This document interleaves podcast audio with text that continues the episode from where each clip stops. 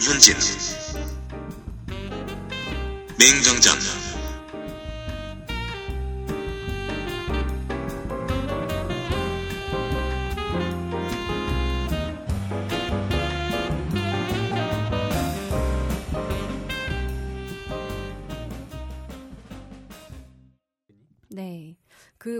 청취자분 중에 TN님이 초선 비례가 가장 빡시다고 들었는데 그때 제일 괴로웠던 게 어떤 게 있으셨냐 라고 음, 물어보셨어요.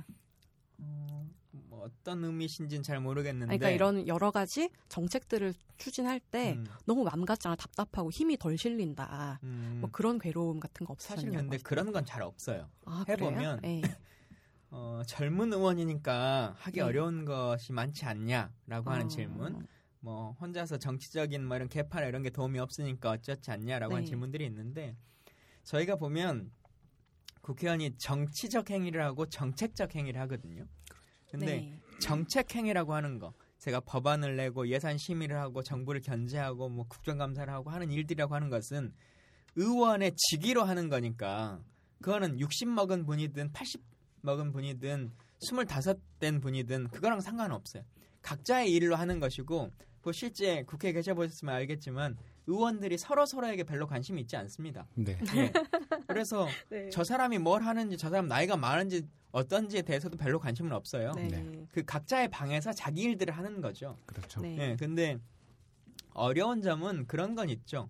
어, 아까 정책은 자신 있게 잘할 수 있는 것인데 네. 정치라고 하는 것, 음. 우리나라에서 정치적 해결이라고 하는 것은 결국 법률로 안 되니까 사람의 힘으로 인적 네트워크로 해결해줘라고 하는 거잖아요. 음, 네. 네. 그게 나쁘게 보면 청탁이고 네. 좋게 보면 민원이고 네. 뭐 이럴 수도 있고 하는 것인데 그 인적 네트워크에 있어서 제 친구들은 잘해야 7급 공무원이에요.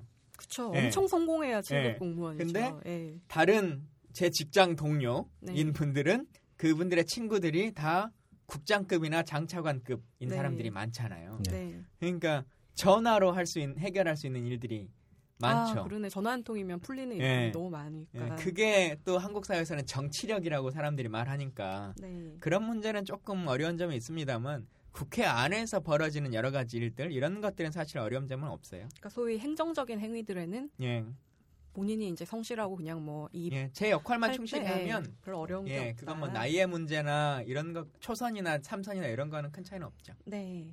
되게 좋은 얘기네요. 그 아까 뭐 원행.5할.kr 그 얘기가 나온 김에 네. 그 거기에 대한 질문 던지는데 그때 법안을 발의하셨죠?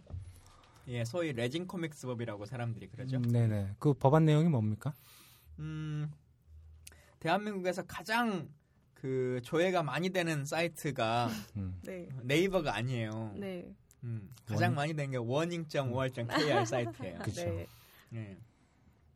근데 그때 레진 코믹스의 어떤 웹툰이었던가요? 뭐 그것 때문에 아마 워닝이 돼가지고 레진 코믹스가 통째로 음. 막힌 상황이 됐었는데 네.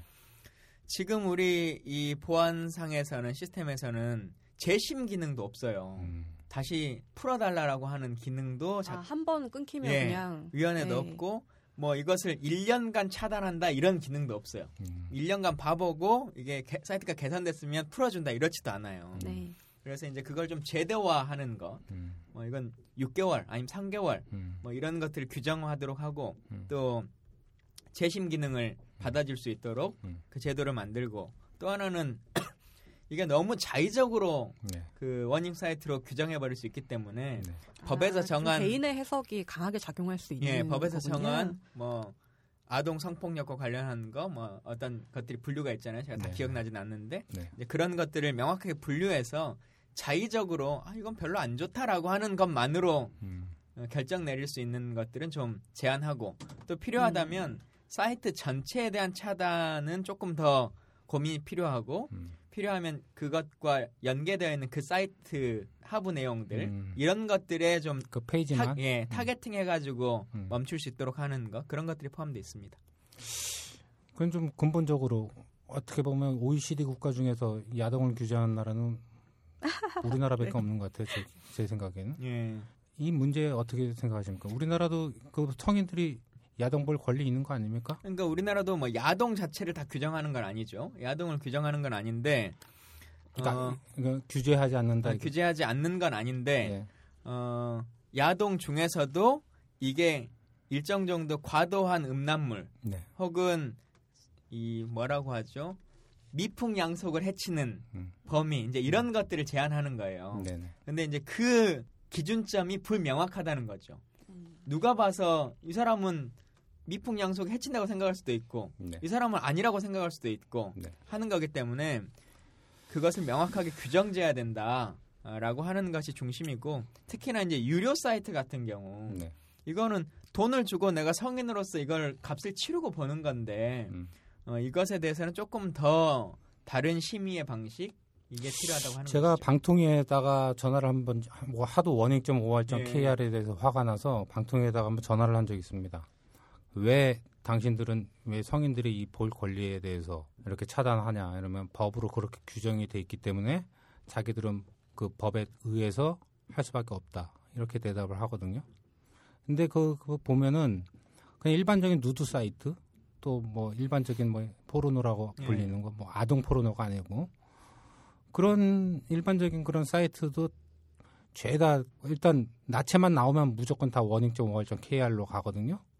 그러니까 근본적으로 해석이 조금 뭐 그렇다는 게 아니라 음란물 자체에 대해서 필터링 하는, 하는 거 이거 자체를 좀 뭐 그 법을 좀 더 과감하게 바꿔야 되지 않나 뭐 이런 식으로 아, 지금 레진 코믹스 법안 발의한 것보다 좀 더 강력하게 좀 과감하게 좀 할 필요 있지 않을까 해석의 여지 없이 뭐 하여튼 여러 가지 논쟁의 여지가 있는 것 같습니다 그 부분은 예. 그러니까 저는 이게 좀 납득이 안 되는 게 이런 거 항의하는 사람이 없어요 그냥 고등학교 때 항상 단속 당했던 그런 음. 습관처럼 그냥 성인이 되든 다 그렇게 단속 대상으로서 유료로 된답니다. 예, 예. 예. 그러니까 더군다나 우리나라는 다른 나라에 비해서 이 실명제랄까요? 인터넷 실명제가 더 강화되어 있는 나라임에도 불구하고 어, 이런 그 사이트 규제가 너무 심하니까 예. 이거를 좀 문제 제기할 수 있는 뭐 그런 게 필요하지 않을까 이런 생각이 예. 드네요. 리버럴님이 청탁을 하셨어요.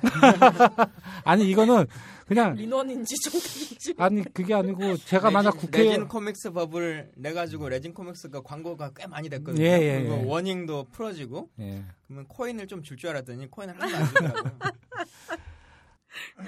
성인의 볼 권리, 알 권리. 그렇죠. 이거에 대해서 우리나라가 워낙 좀 보수적인 어떤 그런 거기 때문에 이걸 공, 공론화 시키는 사람이 없어요. 마음속으로는 다 이심전심인데. 네, 주문을 하셨지만 지금 제가 보기에 의원님은 약간 말을 아끼고 있는 것으로. 음. 네. 근데 국회 리그 오브 레전드 대회를 개최하셨는데 어느 네. 당 멤버가 1등을 했습니까? 어, 제가 알기로는 1등은 연합팀이 했던 것 같아요. 아. 그 국회에서 공익 근무하는 분들, 네. 네, 그 팀이 아마 1등한 것 같은데요, 제 기억에. 그 게임 산업 육성에 대해서도 의견을 내시고 이렇게 뉴미디어에 관심이 많으신데, 예. 저도 옛날에 게임 개발을 했었거든요. 어. 그래서 굉장히 재미있었는데 이건 그거는 어떤 계기로? 사실은 그건 저희 방에 그 일하는 한 친구가 게임과 관련해서 음. 아주 슬픈 스토리를 가지고 있는 분이에요. 그래요, 네. 음. 게임 회사를 창업한 사장이었는데 네. 어, 듣기만 해도 슬프다. 네.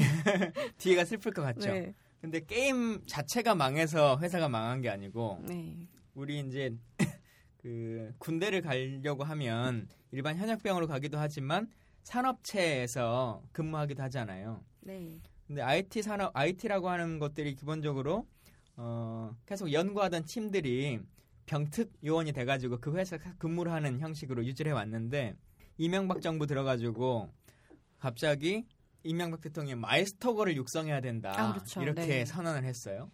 그래서는 대학을 다니는 사람들은 병특으로 못 가게 해버린 거예요. 음. 전원 아, 다 맞아 맞아. 예, 그때 마이스터거생이 때문에 기억이 나요. 예, 네. 다간 거예요. 그러니까 이, 친, 이 친구가 하는 회사에 같이 팀원들은 네. 아 이제 이걸 그 게임을 만들어 가지고 올리면서 내가 이 회사에서 병특으로 군 생활을 해야지 하고 같이 팀을 이뤄 가지고 회사를 창업했는데 네. 갑자기 정부가 시, 책을 그렇게 만들면서 말년에 끌려간 친구가 네, 말년에 걸로 기억이 나요. 군대를 네. 가버린 거죠. 음. 예고 기간도 없이 그냥 어, 바로 맞아, 맞아. 데리고 가버린 거니까. 딴 데한테 병장인데 네. 끌려갔어. 네. 그러니 이제 일할 사람이 없는 거예요. 네. 그리고 그 창업 기업들이라고 하는 게 사람을 사서 하기는 또 어려운 측면들이 있고. 네. 그래서 이 친구가 회사가 망했어요.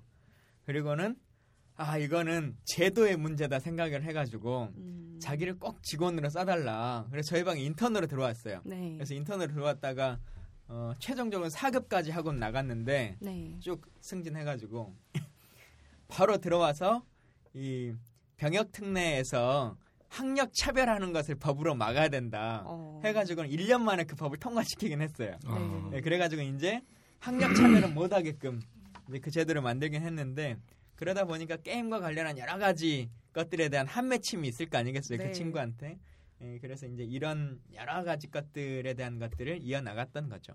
아까 리버럴님이 청년 정책에 대해서 말씀을 하셨는데 애초에 김광진 의원님이 있는 방 자체가 청년들의 방이니까 여기서 청년 정책이 당연히 많이 나올 수밖에 없겠구나. 왜냐하면 저랑 세로미님이 잡담을 하더라도 그건 여성 문제에 대한 얘기가 되게 쉽거든요. 예. 그래서 그런 느낌으로 굉장히 좋게 느껴지는데요. 그 정반대로 혹시 국회의원 나이 상한 제한은 없나요?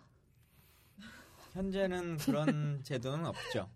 혹시 지자체장 예. 같은 경우는 삼선 연임을 못하게 해놓잖아요. 근 데 이제 국회의원은 그런 제도도 사실은 아직까지는 없고. 예. 그래서 너무 늙었다는 느낌이 들 때가 있어요. 음. 근데 동장이나 통장은 상한 제한이 있다는 걸 아세요? 어, 동장의 상한 제한은 법률사항은 아니고요. 네. 지자체에 따라서 조례로 네. 정하는 것인데 몇몇 지자체는 그런 조례가 있다는 건 알아요. 예. 그 제가 개인적으로 존경하는 분이 한겨레 신문의 김선준 운설위원이라고 계신데 이분이 그러니까 노무현 대통령이 당선자 신분일 때 뜬금없이 한겨레 신문에 나타난 거예요. 그러니까 사람들이 얼마나 놀랬겠어요. 갑자기 당선자가 오니까 그래갖고 막 차갖고 오고 막 이러는데 가만 계시다가 김선주 기자를 한번 만나보고 싶다. 그러셔가지고 딱 왔더니 이제 그 다음부터 계속 러브콜이 문화부 장관으로 모시고 싶다 그런 음. 콜이 왔는데 나는 평생 언론인이다 이러고 거절을 하신 걸로 알고 있어요. 음. 근데 이분이 서촌에 지금 또 말이 많지 않습니까? 거기에 이제 지역에 거주를 하시고 나서 동네 꼬라지를 보니까 내가 동장이나 통장을 해야 되겠다. 근데 나이가 많아서 만든다. 음. 이러고 거절을 당한 걸로 알고 있어요. 이런 거를 보시면 어떤 지역의 일꾼이랄까 이런 건 또 어떻게 해야 된다고 생각을 하세요? 그러니까 뭐 국회의원뿐만 아니라 정치라고 하는 것이 어떤 네. 그 직업이냐라고 국회의원 나이 상한 제한 있어야 되지 않겠어요? 어 근데 국회의원은 좀 다르다고 생각해요. 아 그러세요? 예. 네네. 단순하게 일괄적으로 하기는 좀 그 문제는 있는데 다만 대한민국이 과도하게 연로했다라고 네, 하는 네. 건 사실이죠. 그리고 정치라고 하는 것은 정치 자체로서도 하나의 직업군이 돼야 되거든요. 아까 계속 직장 생활이라고 말씀하시는 게 굉장히 예. 신선하고 좋더라고요. 네. 우리 흔히 말하는 것처럼 직업으로서의 정치라고 하는 것이 나아가야 되는 것인데 우리는 본인의 원 직장에서 더 이상 이 직업을 그만하시는 게 좋겠습니다 라고 해서 정년 퇴임을 하면 네. 다음 자리로 국회로 정치를 해요. 네. 응? 제2의 인생 인생으로. 네. 예? 그러니까 그런 측면에서 조금 안타까운 것들이 있고 네. 물론 그런 노하우나 국정 운영 방식이나 이런 것들의 경험과 경륜을 필요로 하기도 합니다. 네. 근데 그것으로만 모든 것을 운영하는 게 아니거든요. 네. 그리고 정치라고 하는 게 결국은 과거의 어떤 일들을 뭐 집행하고 행정행위를 하는 것이 아니라 앞으로 미래 사회가 어떻게 갈 것이냐, 10년 후로 어떻게 대비할 것이냐라고 하는 것을 비전 제시를 하는 직업이거든요. 네. 그걸 준비하는 직업인데 현재의 국회의 시스템이나 인적 구성이라고 하는 것은 예전에 내가 해보니까 이랬어 라고 하는 것에 계속 함몰돼 있는 거죠. 음. 그래서 이것을 조금 더 어, 보편 타당한 정도의 수준으로 상식 정도의 수준으로 인적 구성을 재분배하는 게 필요하고 상식. 어, 대한민국의 가장 낯선 말 중에 하나인데. 세대로 본다 치더라도 우리 20대가 우리 19세부터 투표를 하잖아요. 네. 근데 20대 인구가 전체 대한민국 국민의 인구로 보면 14% 정도 됩니다. 네. 30대도 15% 정도 돼요.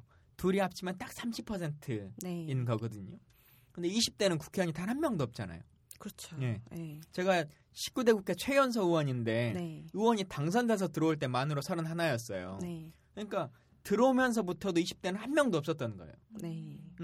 지금 이제 4년이 지나가니까 지금 보면 처음에 들어올 때 30대였던 사람들도 이제 40대가 거의 다 돼가지고 30대로 남아있는 사람이 지금 몇 명이나 될까요? 저랑 장하, 장하나 원도 이제 40줄이 돼가니까 한 3명이나 남나 봐요. 그러니까 음.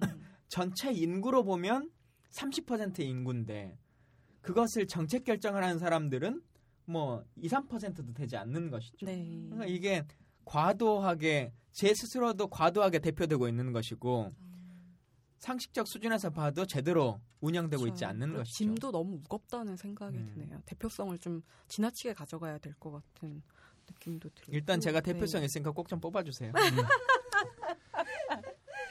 그리고 조금, 지난번에 네. 제가 그 입법한 것 중에서 조금 인상적이었던 게 그 아까 방금 그 청년 정책과 관련돼서 했는데 수습, 수습 기관에서의 그 월급을 최저임금제 예. 맞춰서 그렇게 한다. 그거는 통과된 법입니까? 아니요, 통과되지 않았습니다. 발의만 된 통과되지 거죠? 않고 네. 사실 이제 그게 지금 노동업법 문제랑도 계속 연계되고 막 하는데 네. 완전 반대로 가고 있죠. 네. 정, 계속.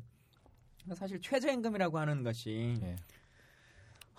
슬프게도 최저임금은 최저로 이렇게 주라고 하는 것인데 그쵸. 어느 순간부터 대한민국은 그게 기본이요. 최고임금이 됐어요. 아, 최고임금. 맞아. 예. 최고로 끝까지 주면 되는 걸로 음. 딱 인식되는 거죠. 우리 최저임금 줘요. 뭐 이런 얘기를 아무렇지도 예, 않게. 예. 네. 우리는 최저임금은 줘요. 아, 라고 하는 거. 네. 예. 근데 그것도 최저임금도 다 못 받게 돼 있는 사람들이 있어요.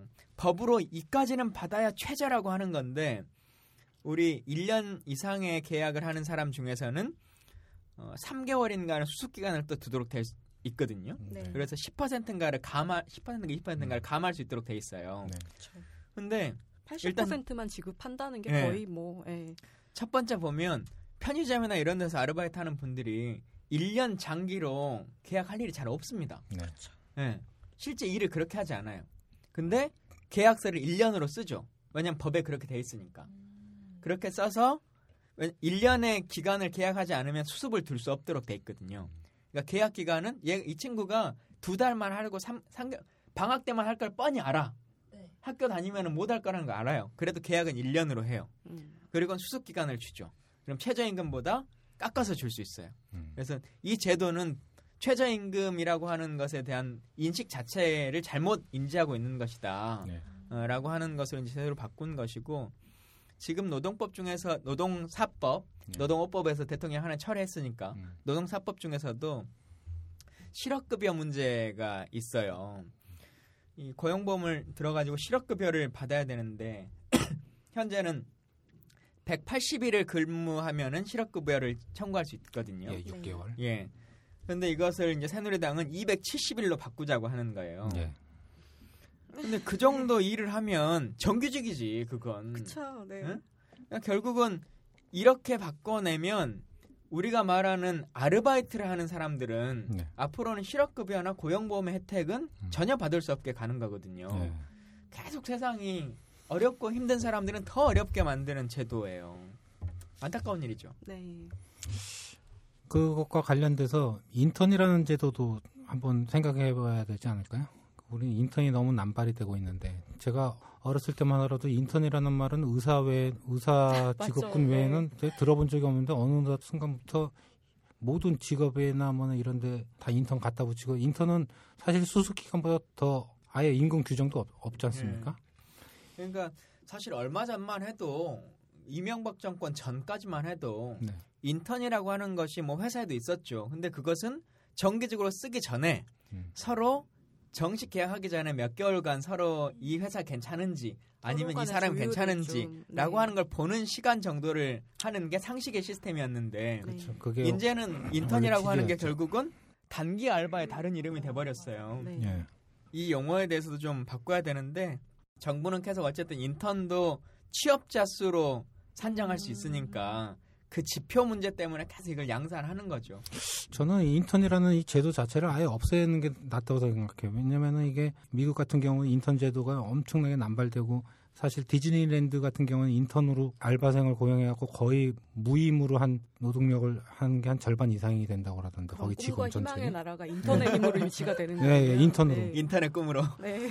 그 그것이 지난번에 보니까 어디 증권회사 같은 경우 거기에 실적을 그 인턴들한테 그걸 할당을 시켜갖고 열심히 그 자기 가족들 다 계좌를 하게끔 만들어 놓고 수, 수십 명 해놓고 한 명도 채용하지 않고 이런 어떤 문제까지 있을 정도로 그리고 그냥 거의 공짜로 쓰는 거 아닙니까? 그냥 스펙 하나 던져준다는 그거 그 차원에서 그 인턴이라는 제도 자체가 저는 도저히 납득이 안 돼요. 이게 그 의사처럼 아주 수련의 그 과정이 그렇죠. 이력서 한 줄을 네. 인질로 잡고 고도의 수련의 과정이 뭐 필요한 그런 게 아니고 그 일반적인 직장에서 그런 인턴이라는 제도 뭐 국회도 물론 인턴 제도가 있긴 하지만 좀 인턴이라는 제도에 대해서 좀 고민을 해봐야 되지 않나 뭐 예. 청년 청년 정책과 관련돼서 이런 생각을 좀 해봅니다. 앞으로 인턴 뽑지 말라는 말씀을 아니 근데 그게 아니고 네. 그러지 않아도 또그 지난번에 또 국회에서도 인턴 그 문제 그 임금 문제 그 관- 관련돼서 좀 얘기가 나오지 않았습니까?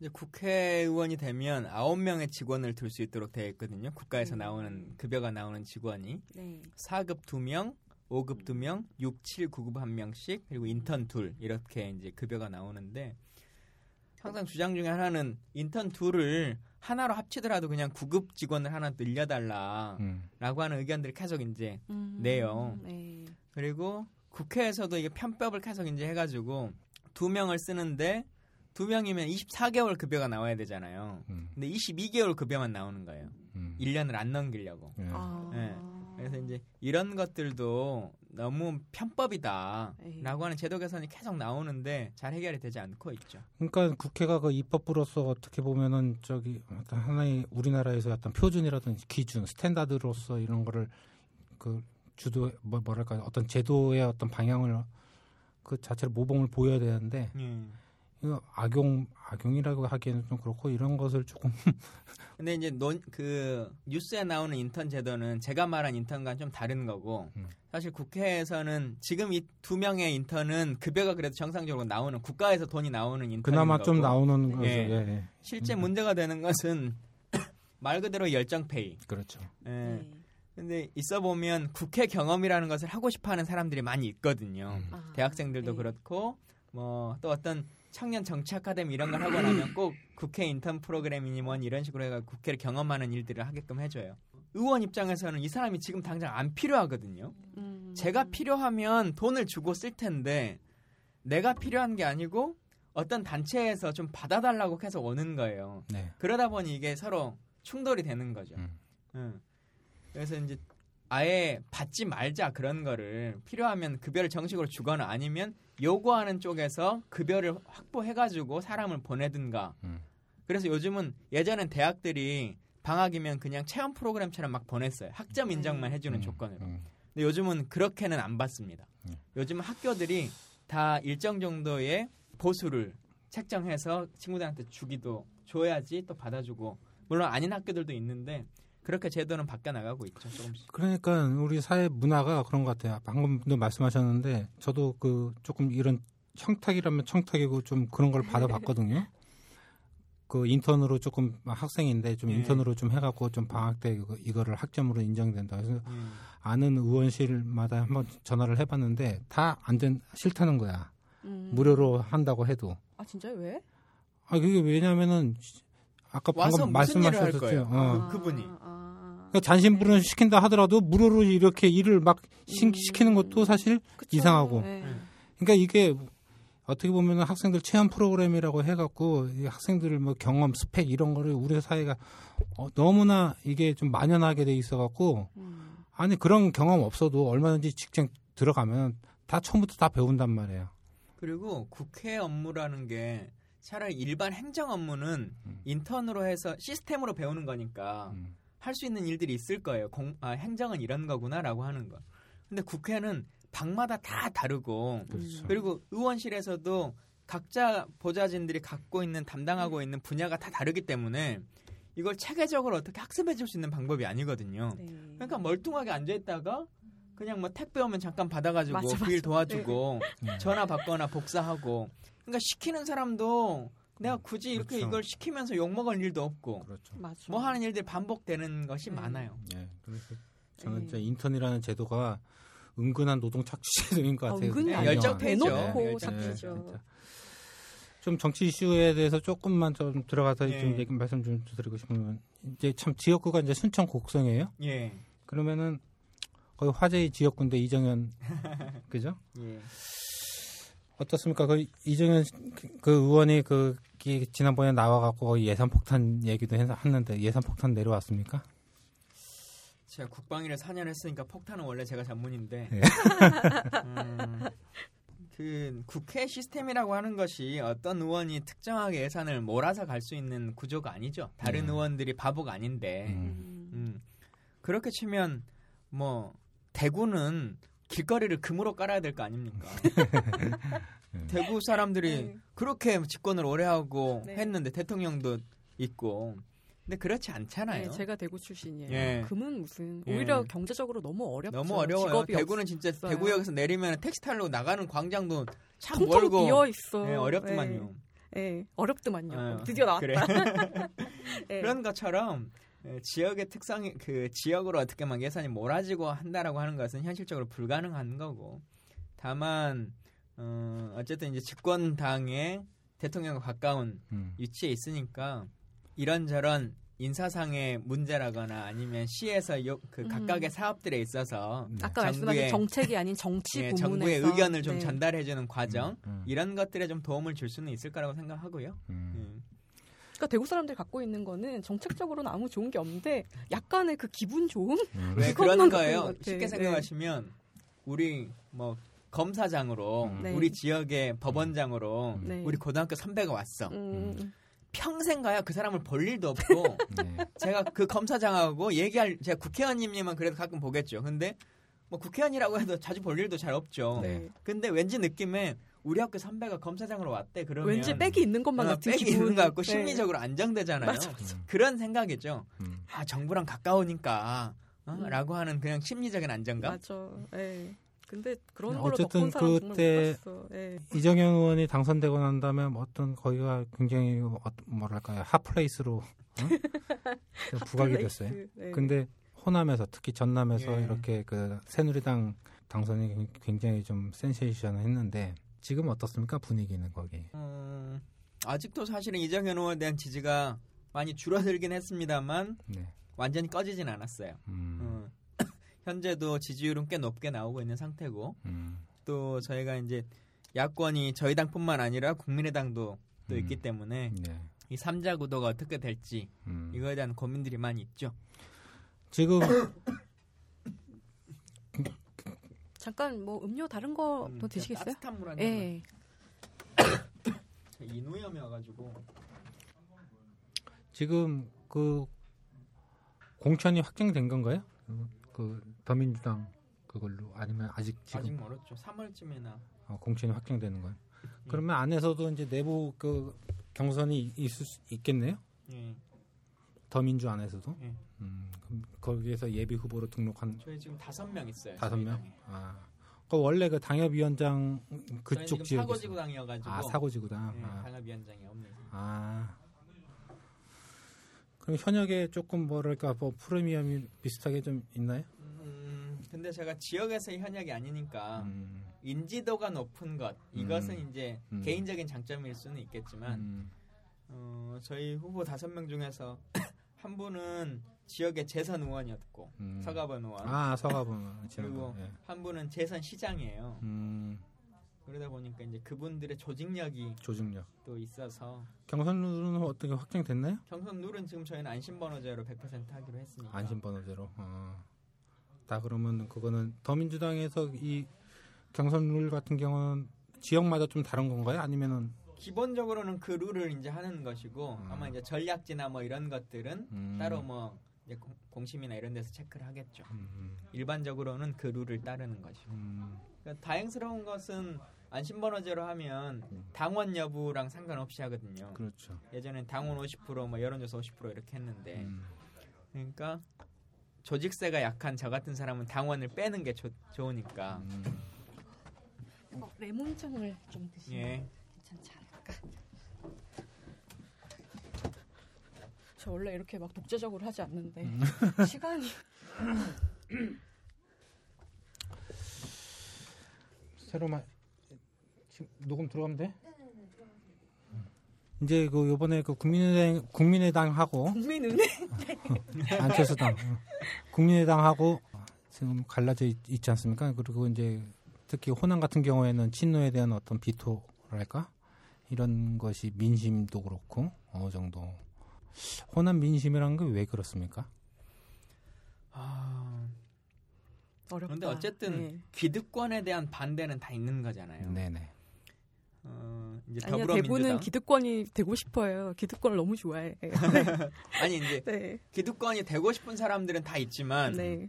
그 기본적인 인식 중에서는 기득권은 평가받아야 된다라고 하는 생각들은 음. 다또 하시니까 유권자 네. 입장에서는 네. 그런 공감대는 있죠. 예. 네. 네, 더불어민주당 그러니까 다시 말하면 구민주당 네. 흔히 말하는 민주당이라고 하는 것이 호남에서는 기득권 세력인 거죠. 음. 새누리당이 음. 기득권이 아니고 현재 집권을 어, 하든 어쩌든지 네. 간에 그러니까 그렇죠. 이 사람들을 어떻게 좀 평가해보고 싶은데 그 동안은 음. 대항마가 명확하지가 않은 거였던 거죠. 음. 이 사람 싫다고 새누리당 찍을 수는 없고 음. 아, 음. 그렇죠. 네. 무소속은 또 힘이 좀 약한 것 같고 네. 음. 그러다 보니까 별로 마음에 들지 않지만 계속 당선되는 상황이 반복되고 음. 내가 원하지 않는데 또 당선되니까 그것도 더 싫고 라고 하는 것들이 이제 네. 계속 반복됐던 거예요. 근데 야권에서 일정 정도 이렇게 분열이 돼가지고 국민의당이 나오니까 네. 어, 그래도 이 사람이나 저 사람이나 당선돼도 우리 편이 음. 인식이 좀 있는 거죠. 음. 그러면은 음. 너 한번 이번엔 당해봐라 음. 쉽게 말하면 음. 라고 하는 생각들 때문에 조금 이렇게 간 거고 순천이 지난번에 딱 그 상황을 그렇죠. 예. 여실하게 보여준 거죠. 어, 우리 당에 대한 인식들이 나, 좋지 않고 어, 나왔던 후보에 대해서 여러 가지 생각들을 이제 시민들이 평가가 있었기 때문에 아 이- 아닌 것 같아. 그러면은 보궐선거니까 음. 한번 그 새정치 민주연합의 회초리를 들어보자 그 당시에 음. 어, 라고 하는 생각을 가지고 새누리당을 그냥 음. 찍어준 음. 상황. 그러니까 지난번에 열린우리당 될 때 생각해 네. 보시면 거의 그때 이제 열린우리당이 또 대한 세력으로 집권을 하게 되잖아요. 네. 안에서 네, 네. 네. 그런 생각 보시면 될 것 같아요. 그런데 이른바 이제 그 동교동계와 그 친노가 이렇게 지금 당 내부에서 많은 갈등 관계를 지금 있고 박지원 의원도 그렇고 이제 대표로 되는 뭐 옛날 구 민주계 그와 문재인으로 대표되는 친노. 근데 김광진 의원이 보시기에는 이 친노와 동교동계의 이 갈등에 본인은 어디에 속한다고 생각해요? 저는 어느 계파처럼 보이세요? 근데 글쎄요, 굳이 저는- 말하자면 노무현 재단에서 일을 하시니까 굳이 말하자면 그쪽이라고 노무현 재단에서도? 네. 전업으로 일해본 적은 없죠. 음. 사실 음. 음, 노사모 회원이긴 했죠. 아 네. 그러셨군요. 예. 제가 전남 노사모 온라인 위원장을 했었거든요. 국회의원 되기 전에. 아, 예. 네. 음. 저는 무슨 계파처럼 보이세요? 친노 쪽 아닙니까? 신났죠. 네. 솔직히 말하면 저는 종편에서 아무 제 개파로도 안 보여요. 네. 종편에서 글을 쓸 때마다 다 달라요. 아. 필요할 대로 갖다 붙이거든요. 음. 근데 사실은 개파라고 하는 게 제가 있어 저도 정치를 현실 정치를 해보니까 네. 네. 개파는 음. 내가 공천 받을 때 도움을 줬으면 개파가 돼요. 아. 네. 근데 사실 저 같은 경우는 청년비례 그냥 자체 경선으로 알아서 된 거니까 네. 음. 제가 당선될 때까지는 누구의 도움을 받은 게 아니잖아요. 그렇죠. 그러니까 현재는 개파에서 자유롭죠. 네. 음. 근데 예를 들어 20대 국회에 예. 음. 누가 날 좀 도와줄 것 같다. 음. 음. 어. 그럼 그러면-. 네, 그 개파가 되겠죠. 네. 내 공천에 도움을 줬다면. 네, 네. 근데 아직까지는 도움을 주겠다는 분이 아직 없어가지고 좀 도와줘요. 빨리 좀분 개파에. 줄 좀 설려니까 좀 도와주시고요. 음. 그 언론에 보면 저는 개파가 참 많아요. 음. 예, 아시는 시민운동, 것처럼 친노. 제 상임위 짝꿍이 문재인 의원이잖아요. 옆자리 음. 바로 아, 옆자리. 네. 예, 그래서 문재인의 호위무사라고 부르는 사람들도 있고 또 박지원 대표가 제 결혼식 주례쌤이셨어요. 아 네. 그러셨구나. 예, 그래서 박지원계라고 음. 하는 사람도 있고 또 어쨌든 호남에서 계속 이제 살았고 호남의 지역구를 하려고 하니까 호남 주- 호남 정치인 그룹으로 묶기도 하고 시민운동 계열로 묶기도 하고 네. 또 한명숙 총리 시절에 비례가 됐다라고 네. 음. 해가지고 국회의원 당선되고 한명숙 총리를 처음 만나본 사람인데 네. 한명숙계라고 하기도 하고요. 네. 또 박영선 대표 때 제가 부대표를 했어요. 네. 그래가지고는 박영선 키드 이렇게 음, 쓰는 분도 있고 동교동만 빼고 다 해보셨네. 네. 또아 동교동 라인이기 때문에 가장? 가까운 네. 것은 최재천 의원하고 제가 친하거든요. 아, 의원 돼서 네. 제일 친한 예. 것으로는 네. 그래서 이제 최재천 의원과의 친분 얘기를 계속 많이 하시는 분도 있고 그래서 네. 뭐 그냥 자기들이 필요한 대로 여기다 갖다 쓰고 저기다 갖다 쓰고 하고 네. 있죠.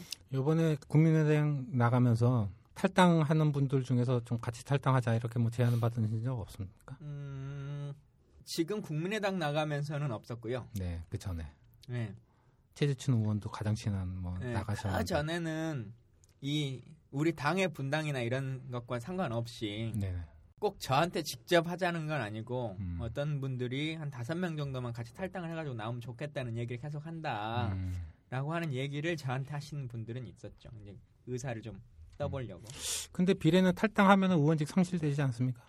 뭐 의원직은 상실 되는데 지난번 통합진보당처럼 이제 셀프 제명 이런 음. 형식으로 할 수 있는 방법도 있을 것이고 음. 아니면 또 이제 현실적으로 보면 음. 저희 임기가 이제 몇 개월 안 남은 거잖아요. 그렇죠. 네. 3개월 의원직 음. 빨리 던지고 4년 의원이 될 확률이 높다면 음. 그건 뭐 음. 크게 어, 선택지에서 3개월 월급 때문에. 어, 네. 선택을 못할 만한 그런 상황은 아닌 거죠.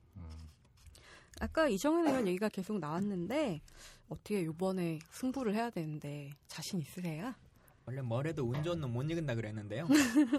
네. 원래 관운이 좋아가지고 아, 음, 자연스럽게 이끌어 봅니다. 그러니까 네. 사실 보면 제가 이 나이에 지금 국회의원 하고 있는 것도 참 관운이 좋잖아요. 객관적으로. 그렇죠. 네. 근데 제가 순천에서 초, 중고, 대학교, 군대, 대학원을 다 나왔는데 네. 내 살던 지역에 갑자기 의원이 그 의원직을 상실해가지고 보궐선거가 난 것도 참 특이한 케이스고. 음, 네. 근데 그 지역에 호남에서 유일하게 새누리당에 당선돼서 네. 그때 저희 당에 당선됐으면 순천은 못 가겠죠. 다른 네. 지역을 계속 쳐다보겠죠. 네. 그래서 우리 당이 안 되고 새누리당이 된 것도 어찌 보면 뭐 개인적으로 운이 좋은 상황이 돼버리는 거고. 그리고 이제 내려가는데 제가 어쨌든 조직세가 좀 약한 편이잖아요. 네. 당원 관리나 이런 것들이 없으니까. 근데 경선 방식이라고 하는 것이 안심번호제가 되면서 음. 당원 투표로 하지 않고 음. 전체 시민을 상대로 음. 하는 것으로 방, 방식이 바뀌는 것도 운이 좋고 음. 네. 또 그동안은 여론조사도 다 집전화 여론조사로 음. ARS를 했는데 이번엔 핸드폰으로 다 하니까 음.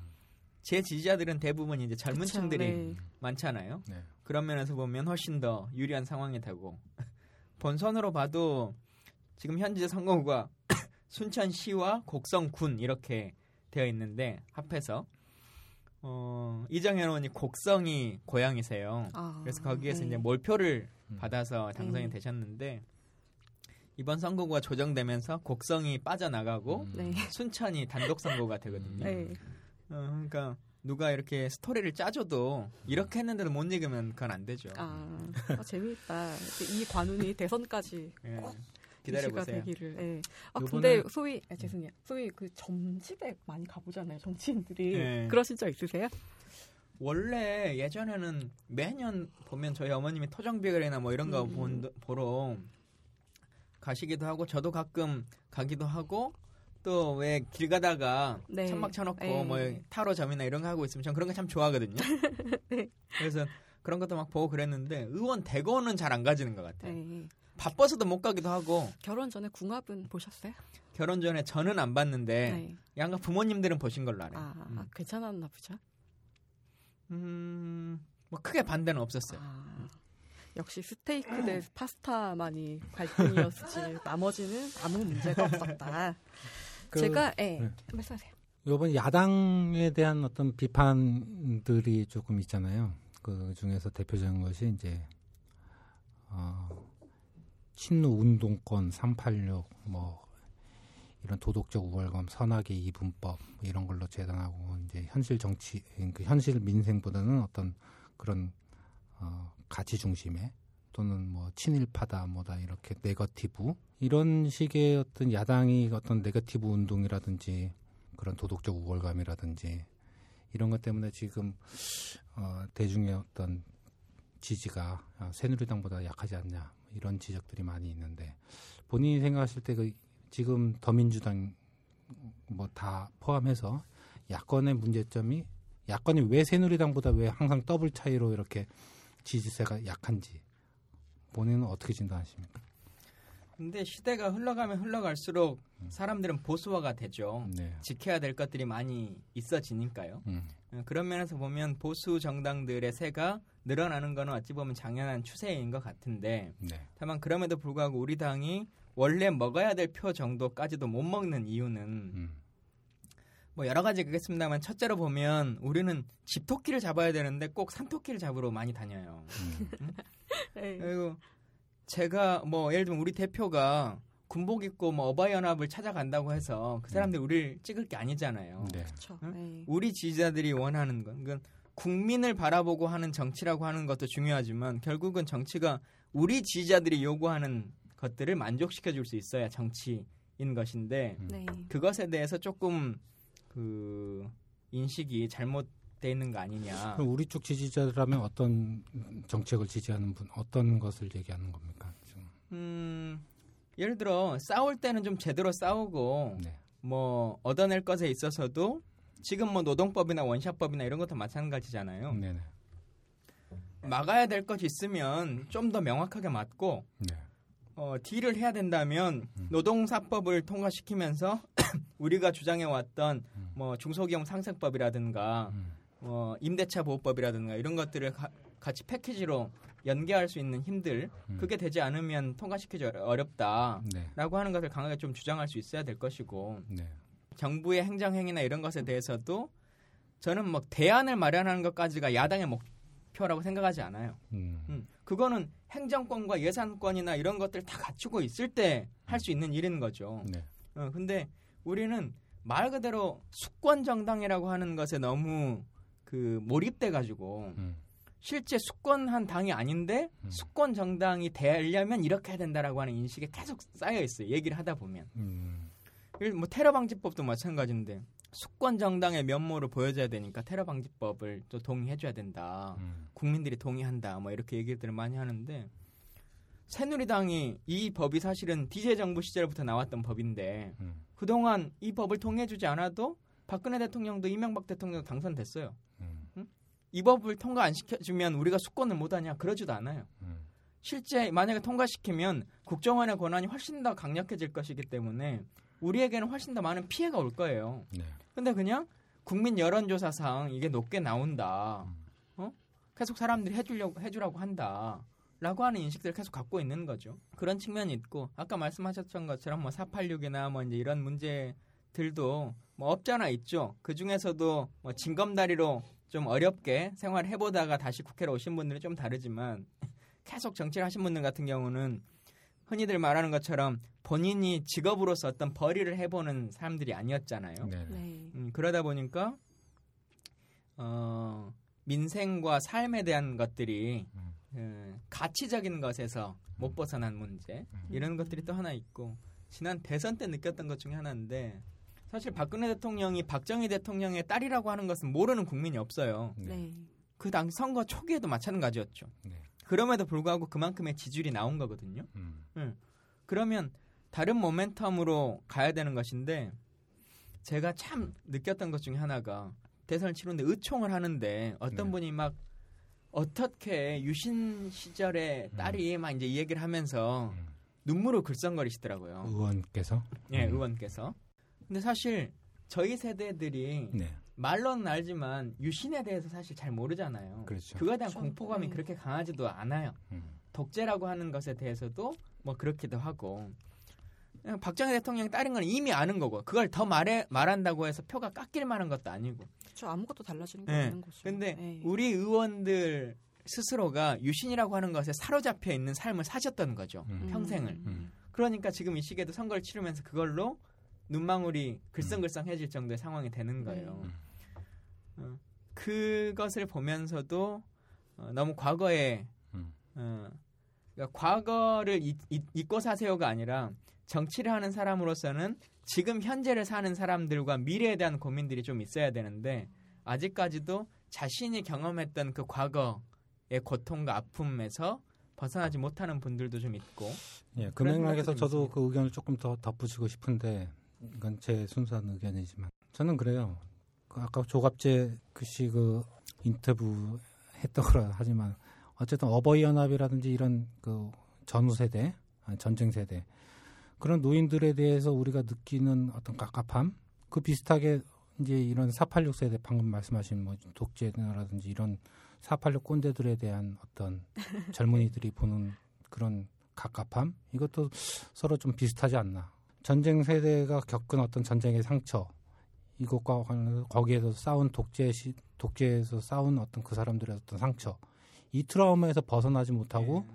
그렇게 하고 있잖아 이런 생각도 한편으로 드, 드는데 그러면서도 한편으로는 지난번에 그 이정희 의원이 예전에 그 대선 때도 그렇고 막 닭깎기 마사고 막 이렇게 하면서 친일로 막 공격을 하고 말이죠. 근데 김강진 의원도 그 친일 20명 사진 그 민식사 그걸 하셨다는데 너무 이게 사실 좀 그래요. 그게 저도 이제 운동권 시절을 격, 경험한 사람이긴 한, 한데 그때 당시에 저는 이제 NLPD 뭐 이럴 때는 뭐 그 NL 쪽이 아니고 그 반대 쪽에 있었는데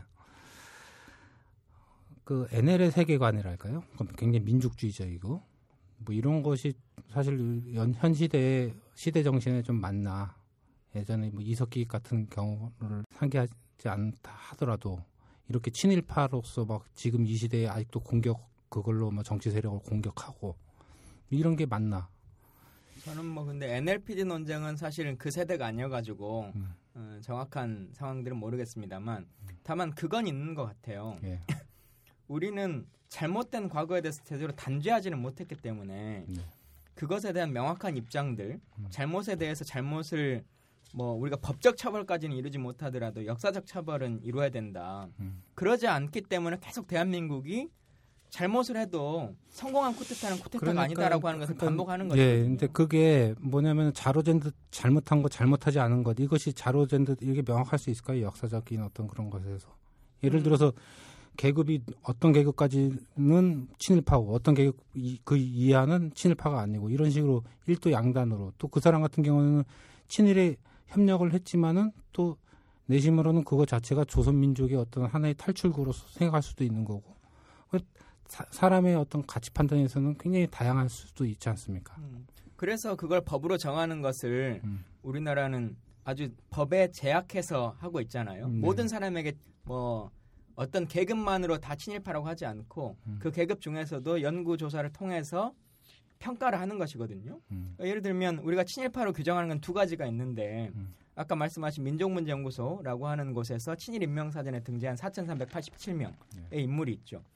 근데 뭐 이거는 그러니까 법률기구가 그, 한건 예, 아니라고 예, 예, 치더라도 예, 그런데 그거 왜냐하면은 그게 그런 판단이 역사적 판단 그 민족문제연구소가 예 그래서 그런, 그 다음 말 그건 민족문제연구소라고 하는 것이 개인 그 일반 단체니까 국가기구 아니니까 너무 다 파, 인정할 수 없다 손치더라도 네, 당파적이지 않는 국가기구에서 친일파를 규정한 제도가 있죠. 음. 친일 반민족행위 진상규명위원회라고 하는 곳에서 법률에 네, 네. 의해서 대통령 직속으로 심의를 했습니다. 네. 그래서 1,007명을 선정했거든요. 네. 음. 그 부분에 대해서는 사실은 이론의 여지가 없는 것이죠. 법리적으로. 네. 뭐 재판을 해도 그것은 어, 친일 반민족 행위자라고 하는 것이 명확하게 명징하게 등재될 수 있는 것이고 그런 사람들에 대해서는 명확한 인식들을 말해야 된다라고 하는 것이죠. 그 사람이 사람들을 잡아다가 끌고 갔는데 속내는 그 마음이 아니었다라고 하는 걸 믿어달라고 말할 수는 없는 것이죠. 그 북한 인권법과 관련돼서요. 야당 같은 경우에는 북한 인권이라든지 북한 문제에 대해서 굉장히 좀 소극적이다. 뭐 이런 지적들이 있는데 그 뭐 어떻게 생각하십니까? 북한 인권법 그걸로 북한 인권이 얼마나 개선되는지 잘 모르겠어요. 음. 테러 방지법으로 테러가 막아지는 건지도 잘 모르겠고. 제가 인권위원회 북한 인권 위원인데 예. 네, 별로 아무 도움이 안 되고 있죠. 네. 지금 결국은 지금 새누리당이 얘기하고 있는 북한 인권법이라고 하는 것이 여기서 북한 인권이라고 하는 이름을 가지고 하는 행동을 하는 어떤 단체들, 집단들 여기를 지원하거나 하는 일들을 계속 얘기하는 거지 않습니까? 네. 실질적으로 북한의 주민들에게 도움이 되려고 하면 개혁 개방이나 인도적 지원 이 부분이 훨씬 더 강화돼야 되는 것이지. 음. 대한민국 안에 어떤 단체를 설립하고 기구를 구성해 가지고 북한 인권이 구, 개선될 수 있는 여지가 있는 것이 아니죠. 근데 그 지금 탈북자들 같은 경우에는 그들에게 간에 그 어떤 정보를 갖다 주고 지원도 하고 뭐 그런 탈북 단체들 또 탈북자 지원 단체들 우파 지원 단체들 같은 데서 그렇게 한 것이 뭐 확실하게 소, 효과가 있다. 뭐 이렇게 얘기하는 효과가? 왜냐하면 남한의 현실이라든지 뭐 북한 중국에서 그, 그 몰래 그 그런 어떤 탈북자들을 지원하고 돕고 그 사람들이 탈출할 수 있도록 여러 가지 지원을 하고 또 그 북한의 어떤 현실에 대해서 뭐 삐라도 뿌린다든지 이런 것들도 나름 효과가 있다. 근데 효과가 어느 정도 있는가 하는 건 실효성을 일단 떠나서 야당은 그동안 또 진보적인 진보 단체는 북한 인권 개선을 위해서 그러니까 햇볕 정책이라는 거 외에 도대체 뭘 했냐 이거지. 일단 삐라가 북한 인권에 아무런 도, 뭐 연관성이라고 하는 것도 저는 된다라는 것을 동의할 수가 없고요. 네네. 음. 탈북자들에 대한 보호나 지원은 현재 있는 법률을 통해서도 우리 하나원이나 국정원법상에서도 다 보호하고 음. 그 정착 기금도 다 지원하고 있습니다. 음. 어, 그래서 그것이 북한 인권하고는 또 다른 측면이고 어, 지금 그분 탈북자들은 이미 한국에 와 있는 상태니까 그분들을 보호하고 음. 운영, 운영하는 법률은 지금 다 마련돼 있어요. 음. 그분들은 북한 인권하고는 또 다른 측면이잖아요. 이미 와 있는 분들이니까. 예. 남한 인권이 음, 그래서 네. 어, 지금 이 북한 인권법과는 음. 사실관계가 전혀 맞지 않는 말씀이신 거죠. 지금 말로 하시는 게. 그러니까 예전에 우- 우리나라 같은 경우에 독재 유신 시절에 같은 예. 경우에는 막 그 우리나라가 외국에서 이제 소식도 전해 드리려고 하고 외신도 들어가고 이렇게 그때 언론에서 막힌 그런 것들을 막 하려고 그런 정보에 굉장히 목- 목매달았단 말이에요. 그 외부 정보에. 예. 그 유신 시절에는 외신이라도 좀 뭐 한쪽이라도 읽으려고 왜냐하면 정확한 거 사실이 정 그게 안 되니까. 근데 북한 같은 경우는 그때보다도 훨씬 더 가혹한 현- 현실 환경이란 말이죠. 그런데다가 외부 정보를 그렇게 준다는 것 자체가 그게 나쁘다고만 볼 수 있을까요? 그게? 그 북한 사람- 인권법으로 음. 북한 인권법이 외부에 정보를 주는 것과는 아무 연관성이 없는 거잖아요.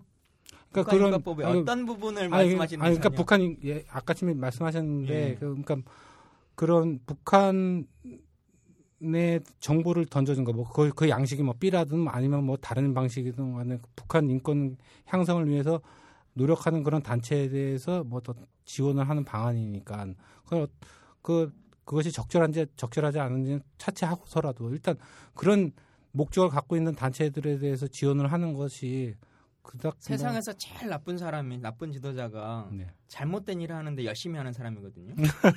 그걸 잘못했다고. 예. 예. 근데 그 삐라가 북한의 국민들 그 인민들에게 음. 도움이 되는 일이 아닌데 아니라고 하는 것은 누구나 다 인지하고 있는 것이고 음. 그게 실제 그 삐라라고 하는 것이 뭐 평양까지 날아가는 것도 아니지 않습니까? 네. 근데 그것을 행위를 하고 있으니까 지원해주자라고 하는 것은 전혀 동의될 수 없다고 저는 생각해요. 그러니까 다른 그러니까 꼭, 꼭 삐라가 아니라도 예. 다른 방식으로도 정보를 북한에서 북한에서에다가 뭐 여러 가지 정보들을 막 그러니까 북한에 정보를 뭐줄수 있는 것은 사실은 개혁 개방을 통해서 하는 것이지 우리가 이 법을 만든다고 음. 북한에 그러니까 개혁 개방이라고 하는? 거는 예. 김대중 정부부터 시작해서 노무현 정부 뭐 사실 이명박 정부까지 예. 박근혜 정부도 마찬가지고 기본 스탠스는 그러는 것인데 사실 이것이 이명박이 되자마자 이 뭐 햇볕 정책을 무조건 예. 무너뜨린 건 아니고 사실 그때 금강산 피격 사건이 있고 거기에 대한 제대로 된 사과가 없고 북한에 대한 책임이 사실 별로 물어지지가 않았단 말이에요. 그걸 갖고 일방적으로 뭐 우리 정부가 뭐 다 그걸 막았다 이런 식으로 얘기하는 것도 어폐가 있는 거 아닙니까? 그러니까, 얘를 그러니까 북한에 대한 책임을 아, 예. 잘 돌리셔서 예. 북한 인권법이 있으면 어떤 도움이 되는지를 한번 말씀해 주세요. 그러니까 제가 말씀드리고 싶은 거는 그러니까 북한 인권법에서 규정되는 북한 뭐 지원 단체 인권 향상을 위한 그런 단체 이제 지원금이라든지 뭐 활동비를 낸다고 하는 건데 그 북한 인권 증진을 위한 어떤 행위가 왜 그 남한에서는 그 어- 어디든 간에 그 행위 자체가 다양한 방식이 있을 거란 말이에요. 삐라만이 아니고 아니라 그런데 그런 단체에 지원을 하는 법안 그럼 미국에서도 주거든요. 그런 그 뭐야 대북 활동 단체에 대해서 그 그것을 남한에서도 주자고 하는 법 법안인 것인데 그거에 대해서 이것은 뭐 무조건 뭐 잘못된 것이다라고 이렇게 규- 규정할 수 있냐 이거죠. 앞으로 그 사람 그런 단체들이 또 어떤 활동을 할줄 모르는 건데. 아니 어떤 활동을 하겠다는 것을 가지고 계획서를 가지고 오면 지금도 정보비에서 활동을 집행할 수 있겠죠.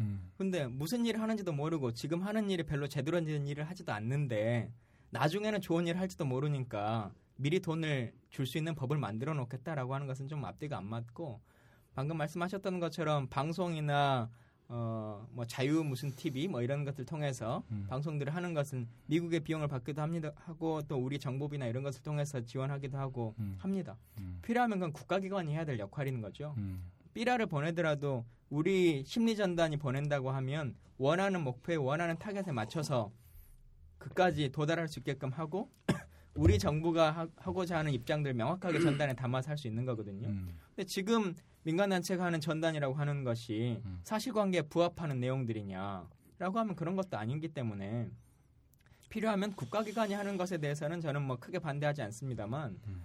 이 전혀 통제되지 않는 단체 그리고 지금 하고 있는 방식이 북한 인권과도 아무런 도움이 되지 않는 상태에서 이 법이 있으면 어, 북한 인권이 개선될 것이다라고 하는 것은 저는 동의할 수 없어요. 그건 결국은 테러 방지법과 똑같은 논리거든요. 예, 어느 정도 이제 제 질문은 여기까지. 네, 지금 다른 촬영을 예, 되죠. 이쪽아. 저 10분만 더. 예. 예, 지금 리버럴님이 나보다 더 훨씬 바빠 가셨고 저는 몇 가지 더 질문을 드리고 싶은 게 제가 건너들은 얘기 중에 박지원 의원이 되게 대단하다고 생각했던 게, 아, 2015년엔 지역구에 51번밖에 못 갔네. 뭐 이랬다는 얘기를 들었어요. 그러니까 52주잖아요, 1년이. 예. 그걸 또 겸손하게 말씀하셨고, 한 주일 빠진 거를, 그러니까 위에 정치 선배님이 예. 지역구는 잘 돌아보고 있나? 그러니까 작년에는 목포를 51번밖에 못 갔습니다. 음. 이럴 때거 정말 정치인의 말 아니에요? 굉장하다고 생각하셨는데 순천에 많이 가시나요? 많이 가죠. 지금도 이제 방송 끝나면 바로 순천 내려가야 아, 되는 네. 거기도 하고. 네. 네. 근데 보통 그러잖아요. 지역을 돌아보기보다는 뉴스에 한 번이라도 안 좋게라도 나오는 게 훨씬 더 득표에 많은 영향을 준다. 음. 그런 얘기를 들었는데 그런 종류의 스킨십에 대해서 현실적으로 어떻게 하실 예정이세요? 근데 저는 그게 꼭 옳은지 그른지에 대해서 좀 이견이 있어요. 네. 물론 주말에는 어, 내려 지역에 내려가서 주, 네. 지역의 일들을 하는 것도 필요하겠죠. 사람들을 만나고. 네. 근데 어떤 면의 노인의 체육대회 하는 것에 네. 꼭 주중에 가서 축사를 해야 되는 것이냐. 음, 네. 그게 국회의원의 고유 업무냐. 네. 라고 하면 저는 꼭 그렇다고 생각하지 않아요. 진짜 시민들에게 도움이 되려고 하면 뭐 스킨십은 좀 부족하다고 할 수 있을지 모르겠습니다만 네. 뽑아놓으니까 쳐다보지도 않는다 이렇게 말할 수도 있겠지만 음. 정말 도움되는 일은 제가 그 시간에 책 한 자를 더 보고 음. 정책 예산서를 한 자 더 봐서 네. 국민 세금을 아끼고 제대로 쓸 수 있게끔 정책 방향을 잡는 거거든요. 네. 저는 그 일을 잘하는 것이 시민들이 저를 선택한 이유라고 생각할 거 네. 하거든요. 그래서 그런 일들에 더 집중하고도 네. 어, 아일 잘하는 것으로도 정말 저게 국회의원의 일이구나라고 네. 하는 것을 좀 평가받고 싶어요. 네. 어디서 들은 얘기가 세상에서 제일 서글픈 풍경이 선거에 떨어진 다음에 전직 국회의원의 집이라고 음. 아무 전화도 오지 않고 너무 쓸쓸하다 네. 우울증에 걸린다 그런 얘기를 들었는데 소위 국회에 이제 더 이상 못 가게 된 의원은 정치 낭인이라고 불릴 경우가 많잖아요 그런 거에 대한 어떤 두려움 같은 거 없으세요? 뭐 흔히들 원숭이는 나무에서 떨어져도 음, 원숭인데 네. 사람은 선거에서 떨어지면 사람이 아니라고 아 그런 얘기가 있군요 네, 네. 이렇게 말하긴 하는데 슬프겠죠. 솔직히. 음, 네. 음, 그리고 그동안 여러 가지 느꼈던 것에서 허탈한 느낌들도 음. 많이 있겠죠. 네. 사람인지라. 네. 근데 또 제가 어느 시기에 직업으로서 하나의 직업이라고 하는 것으로서 국회의원의 직분을 맡았던 사람일 뿐이지 내가 이걸로 처음부터 평생을 살았던 사람은 또 아니기 때문에 또 공화국의 시민의 일원으로서 네. 다시 돌아가는 것도 자연스러운 방식이라고 생각해요. 떨어지면 도로 아버님 회사에. 저는 원래 어, 문화 관련 사업을 좀 하고 싶은데 아, 네. 만약에 낙산하면 네. 영화사 차리는 게 꿈이에요. 아 그러시군요. 예, 네, 제가 전직 시나리오 작가입니다. 어, 전국 18만 8천으로 끝나서 여기 이러고 있죠. 네. 그리고 서울문화재단이라는 곳에서 행정 음. 업무를 보면서 행정하는 분들을 굉장히 존경하게 됐는데 어. 지금 계속 수치 말씀하시니까 어씨 무슨 그냥 그냥 진짜 공무원인데 이런, 이런 느낌이 많이 들어요. 저희가 모셨던 분 중에 굉장히 인상적이었던 분이 그 이종찬 전 국정원장 아, 예. 이분이 종로에서 사선 의원이셨고 예. 인상적이었던 게 DJ 때 대선 기획 본부장을 예. 하시면서 세정연 그러니까 전 세전영이죠 출연하실 때 굉장히 비판하셨던 게 집권할 준비가 안 돼 있다. 예. 그러니까 집권 준비는 물론이고 집권 의지조차 없다. 예. 그 말씀을 하시면서 본인이 DJ랑 대선을 꾸리셨을 때는 그 DJ가 국회의원 떨어지자마자 예. 그때부터 그림을 만들었다. 그러니까 그게 본인 자랑은 아니고 세정에는 굉장히 안타까움을 음. 느끼시면서 그런 말씀을 하셨는데 그런 의미에서 의원님은 집권 준비랄까 그런 게 어떤 거라고 생각하세요? 근데 집권 준비라고 하는 것은 네. 뭐 어떤 매뉴얼이 딱 있는 것은 아니라고 생각해요. 어, 다만 네. 가장 큰 지도자, 그러니까 네. 선택받으려고 하는 대통령 후보 그리고 네. 그것에 같이 참고자 하는 참모들의 인식에 대한 문제라고 생각하거든요. 네. 저는 당선된다고 모든 매뉴얼 다 갖춰지지도 않을 것이고 음, 예를 들어 앞으로 5년의 임기 동안 어떤 일이 벌어질 까라는 것은 장담할 수가 없어요. 그렇죠. 갑자기 FTA가 터질지, 뭐 중국이 갑자기 뭐 어떤 일을 벌릴지, 네. 아니면 북한이 핵실험을 할지, 네. 그것을 당선하는 관점에서 다 파악하고 있을 수는 없다고요. 네. 준비하는 관점에서. 그때 그때 상황이 터질 때 어떤 입장들을 견제하는 정치적 소신과 관념을 관점을 갖는 사람일 것이냐 이게 가장 중요한 거거든요. 네.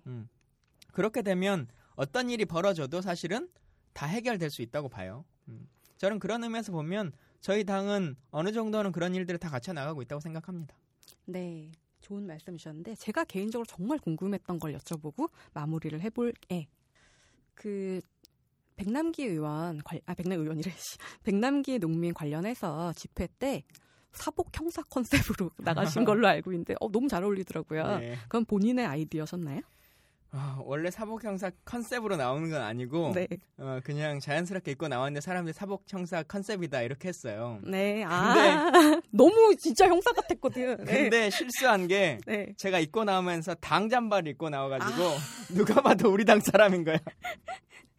그거 관련해서 그 학생 때 뭐랄까 그냥 일반 시민 때 집회에 참여한 거랑 의원으로 나와 보면 정말 다른가요 대접이?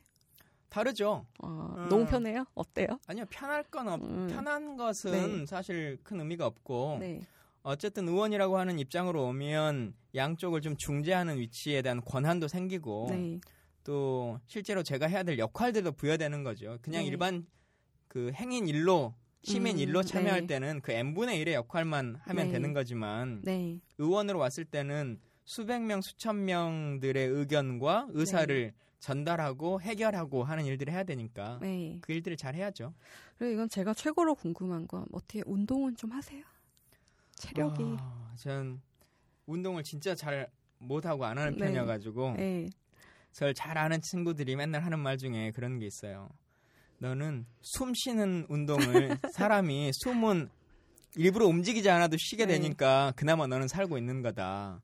어. 혹시라도 국회 날치기 통과 같은 걸 하면 몸싸움을 하셔야 되는데. 그러니까 국회 선진화법이 개정되면 안 됩니다. 이 법을 계속 고수해야 돼요. 네, 체력적으로는 좀 자신이 없으시구나. 네. 알겠습니다. 지금 또 순천에 가시니까 빨리 맞춰야 되는데 제가 보기에는 정말 좋은 의미로 현실 정치인이시고 또 우리가 잘 생각 안 했던 직업인으로서의 국회의원 예. 이거는 또 사실 행정적으로 어느 정도 능력을 발휘하고 계신 거는 다 검증이 됐잖아요, 실제적으로. 그런 의미도 그렇고 청년 정책으로서도 새로운 시대의 정치를 보여줄 것이다. 재선 넘어 대선으로 잘 되기를 바라고요.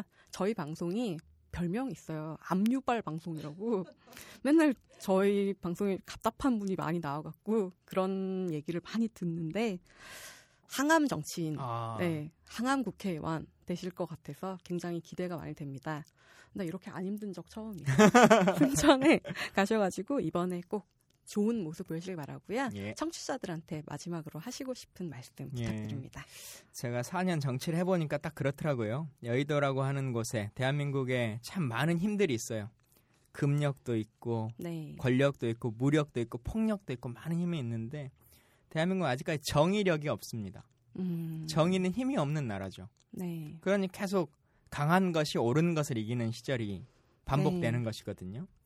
제가 정치를 좀 오래 해서 네. 어느 시가 되면 우리의 국어 사전에도 정의력이라고 하는 단어가 등재될 수 있으면 좋겠다라고 네. 생각하고 그런 나라를 여러분과 좀 같이 만들었으면 좋겠습니다. 예. 예, 정의와 상식을 보여주는 그런 정치인 되시기를 기원합니다. 예. 예, 안녕히 계세요. 감사합니다. 감사합니다. 우와. 아이고.